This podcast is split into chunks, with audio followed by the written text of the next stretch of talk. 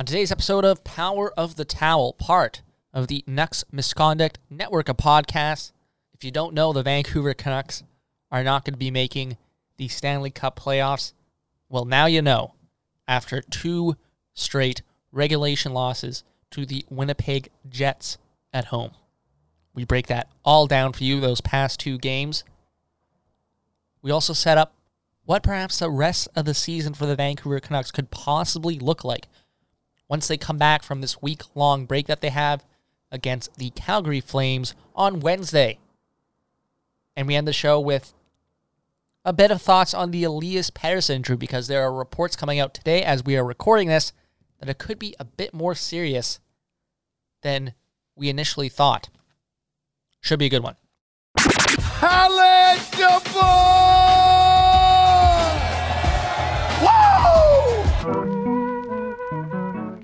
You'll be saying wow every time you use this towel. He's not a person at all. He's a towel. You're a towel. But in Vancouver, mainly, it's all about towel power. Are you ready?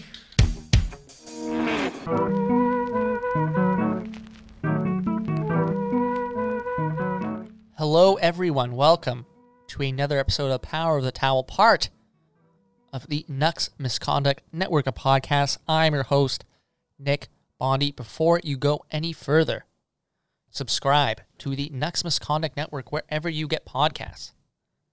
Not only do you get this show, Power of the Towel, twice a week, Tuesdays and Fridays, throughout the NHL season, the Canucks season, you also get Silky and Filthy, Puck Talk and Bullshit. Brand new episode came out yesterday. Go give it a listen. The Quickie by the one and only Trevor Beggs. And of course, Sip It on a 40 from the brilliant mind, the unique mind of Kyle Bowen. Okay, so we mentioned it right in the intro. It's not a secret to anyone who's been listening to the show for, it's March 26th now. This is, I guess, a month ago. The Vancouver Canucks will not be making the playoffs in 2021, folks. The Athletic gives them a 7% chance to make the playoffs. A 0% chance, just straight up no chance in hell of them winning the Stanley Cup this year. 2% to make the second round and 1% to make the final four. So it's going to be tough, because you look at the odds they give for the playoff spots in the North Division. Remember, four teams are going to make it out of this division. Toronto, 100%. Oilers, 93%. Winnipeg Jets, 92%. Montreal, 91%. So it looks like all four spots in the North Division have been locked up, essentially. And now it's just about who is going to finish where. Montreal, they just keep increasing their games in hand on all these teams because of the cancellations, because of COVID. They're not playing at least until next Monday. There's going to be some games moved around, folks, because of the North Division schedule, because of these cancellations. So please keep that in mind. Yes, the Canucks are coming back Wednesday, but after that, the schedule will probably look a bit different. Will definitely look a bit different. But anyways, let's get to those games.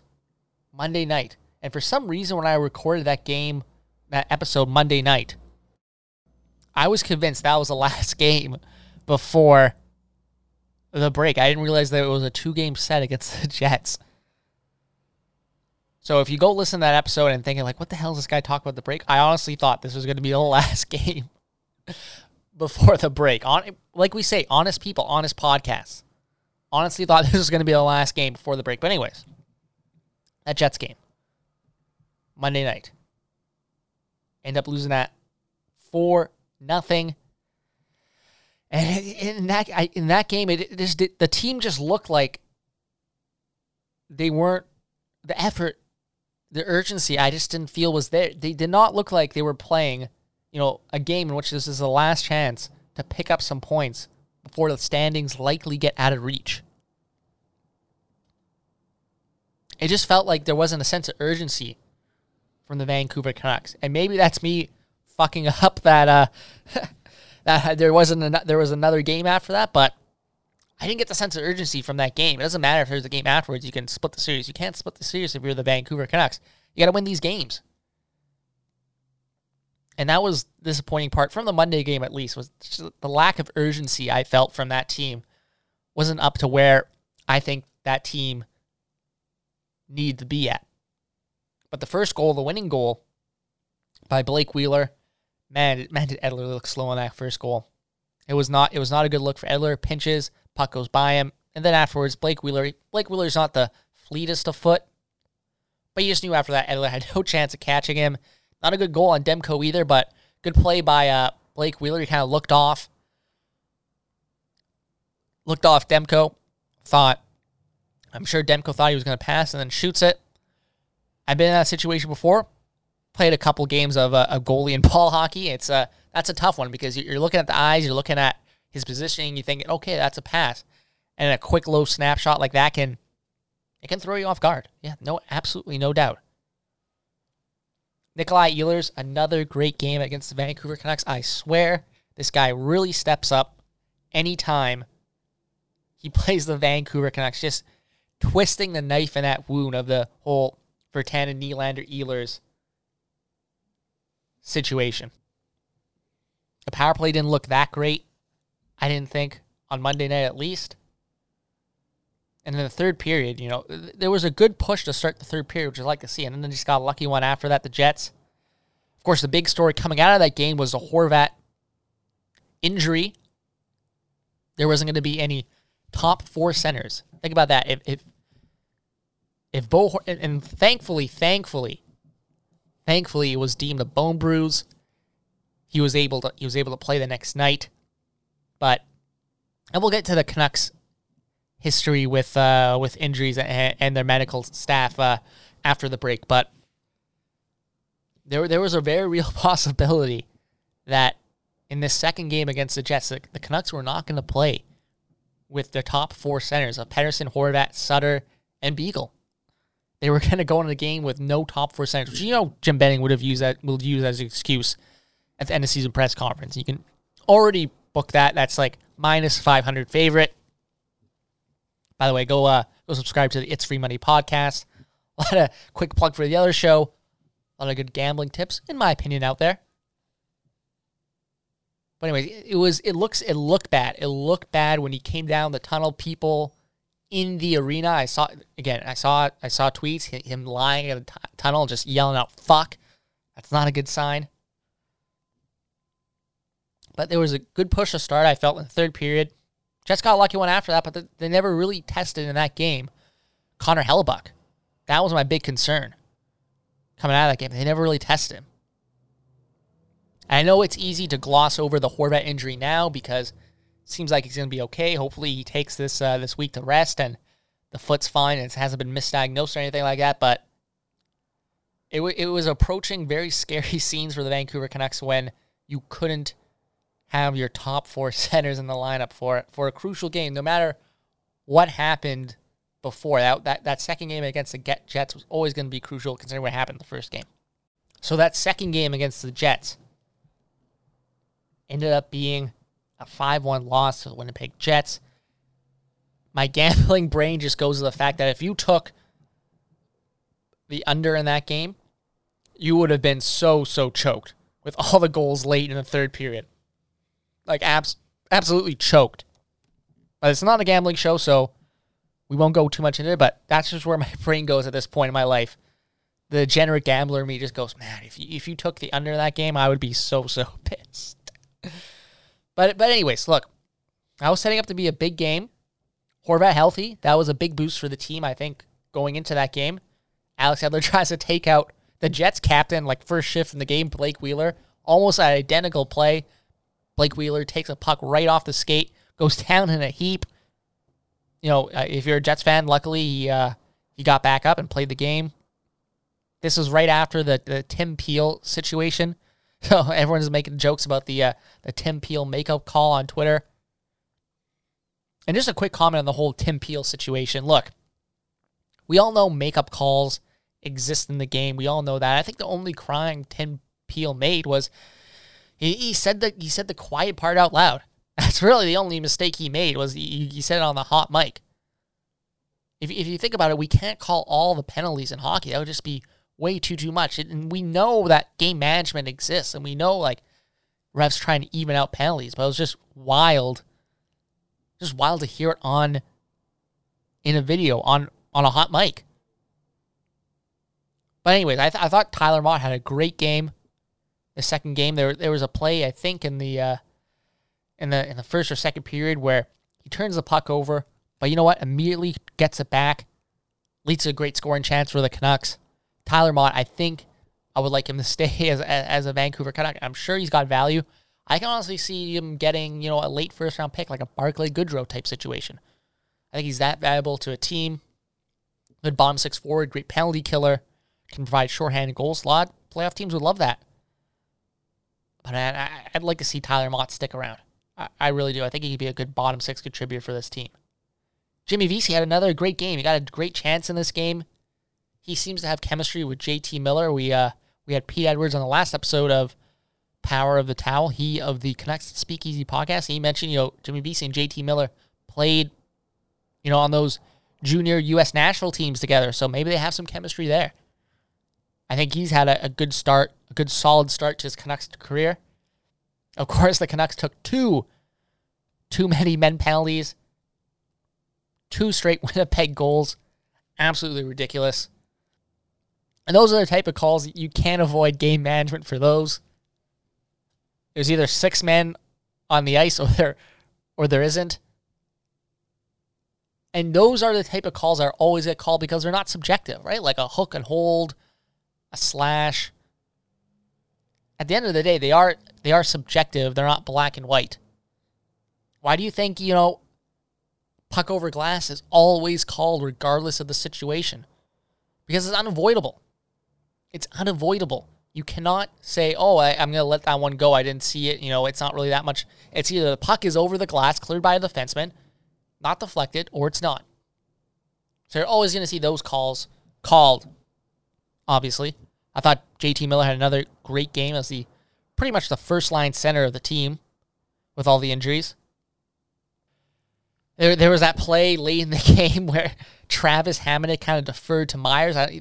He had room to skate it out, but tries to pass up to Myers for the exit attempt when Tyler Myers was clearly gassed, and he was on. And then it ended up being like a monster shift for Tyler Myers, like literally 3 minutes. And man, I tweeted this out at the time. Anytime they have that Myers shift clock come on Sportsnet, because they have that graphic, right? Like the shift clock. At one point earlier in the game, it was like 2 minutes and something. And then eventually there was like the 3-minute Tyler Myers shift. And they just had the entire, you know, line and defense pairing for their shift. For the shift clock. It's absolutely ridiculous. The Canucks, though, in that game, that second game, this may surprise you. They had twice as many shot attempts on 5-on-5 as the Winnipeg Jets. Unbelievable, right? But they end up losing 5-1. Had Andrew Kopp, I was going to say Adam Lowry, but Andrew Kopp, for some reason I get them confused. I think they're the same player. Andrew Kopp, 4 goals, 4-goal night for him. Yeah, and that was kind of, you know, the final nail in the coffin for the Vancouver Canucks playoff hopes again. 7% according to The Athletic to make the playoffs. So where does that leave the Vancouver Canucks the rest of the way? What is going to happen? Well, first and foremost, it's time to look for everyone's favorite phrase in Vancouver, asset management. I love Vancouver fans, love asset management. But that's where we're going to have to look to the rest of the season. Obviously, the trade deadline is April 12th this year. Canadian government has removed its quarantine restrictions to 7 days with additional testing. So maybe, you know, maybe that facilitates a few more trades for the Canucks. Maybe that allows, you know, teams to easily be buyers, like the Leafs. Maybe that allows the Vancouver Canucks to, instead of looking for picks, and maybe they go up the player route. Remember the Thomas Vanek, the Tyler Mott situation? Maybe they go for more players because they can theoretically put them right into the lineup. With players like Jimmy Vesey, Travis Boyd claimed off waivers.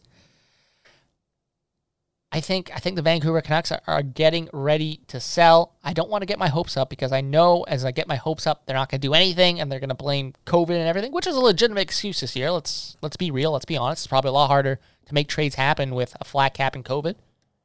But I don't want to get my hopes up. I'll be pleasantly surprised if they go full sell.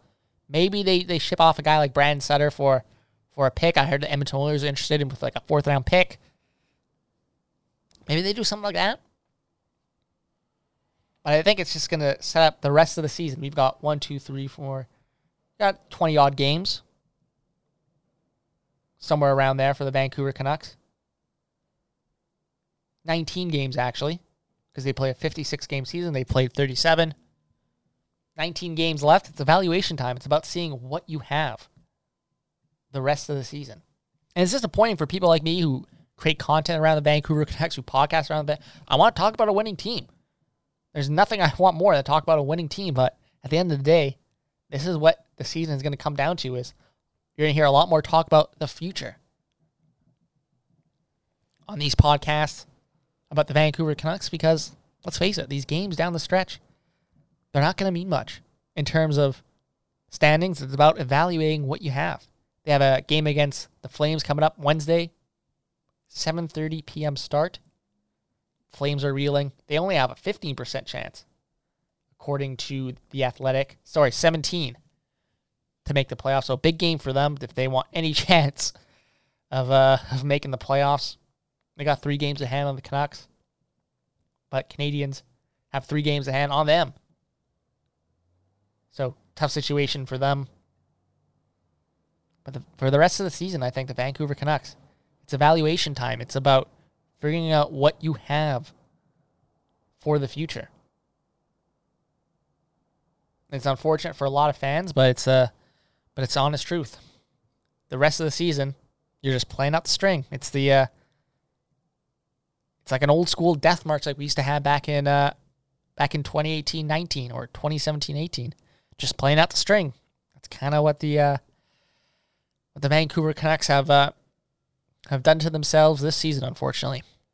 But anyways, I'm going to take a quick break, and we're going to end the show with a little talk about Elias Pettersson injury status, because there was some big news, I think, regarding that, or fairly significant news regarding the Elias Pettersson injury that came out today. So we'll be back right after this.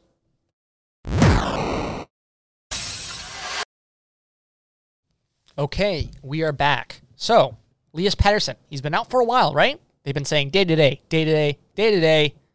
Well, we have some news this morning from Satyar Shah. This is what he said on the radio. He might still play before the end of the season, but I'm not expecting him back anytime soon, especially not for the 31st when Canucks come back. Again, that is after the break. Irfan Ghaffar, I believe, reported earlier that it could be a wrist injury. And this is what Patrick Johnston, former guest of the show, had to say. He said, the fact an MRI revealed more than the initial clinical diagnosis and that Patterson's now been out nearly 4 weeks and doesn't seem close to return suggests he could have a fracture or ligament damage. Let's just say there's reason to suspect it's a wrist problem. Now, of course, this goes back to Canucks doctors in general. You know the history of the Vancouver Canucks medical staff. They don't have the best injury. I believe one of them went to the Golden State Warriors, and they started getting a bunch of injuries as well. But I think it's time to shut Elias Pettersson down until you are 100% sure this wrist is fully healthy. There is no point. There is absolutely no point going back and rushing him back for games again that we have said. You're just playing out the string. You're just playing out the string at this point. Take your time with Elias Pettersson. Make sure he is fully healthy. And that goes for Bo Horvat as well. I know he played Wednesday night. They're saying just a bone bruise. But make sure there's nothing worse there. And make sure these guys are fully healthy for next season. Because again, you're just playing out the string now. If you believe some reports that they're looking at trading UFAs and even RFAs like Gaudette and Vertanen, They are just playing out the string. They are just playing these games to finish the season. There's no point to rush back a guy like Elias Pettersson, especially if this injury has been misdiagnosed, it looks like, the way it has been for the past 4 weeks, essentially. Because he went out, that early Leafs game in March? I believe that 3-1 game, March 4th, was the first day Elias Pettersson did not play for the Vancouver Canucks. He has not played since in 1, 2, 3, 4, 5, 6, 7, 8, 9, 10, 11 straight games. Again, it's time to shut down Elias Pettersson. Nothing controversial saying, I just had to say it. It's time to shut down Elias Pettersson and make sure this guy is fully healthy by the time next season starts. Because again, if you believe Jim Benning has said 2 more years to make this team competitive, it's probably pretty important to have this guy fully healthy and no lingering issues 2 years down the road. Okay, so that is it for today's episode of Power of the Towel, part of the Nucks Misconduct Network of podcasts. We will be back on Tuesday as usual for our longer episode. Make sure to subscribe to the network wherever you get podcasts. Again, 4 shows, 1 swipe, 1 tap, as we like to say here. This is Power of the Towel, part of the Nucks Misconduct Network of podcasts. My name is Nick Bondi. Thank you for listening.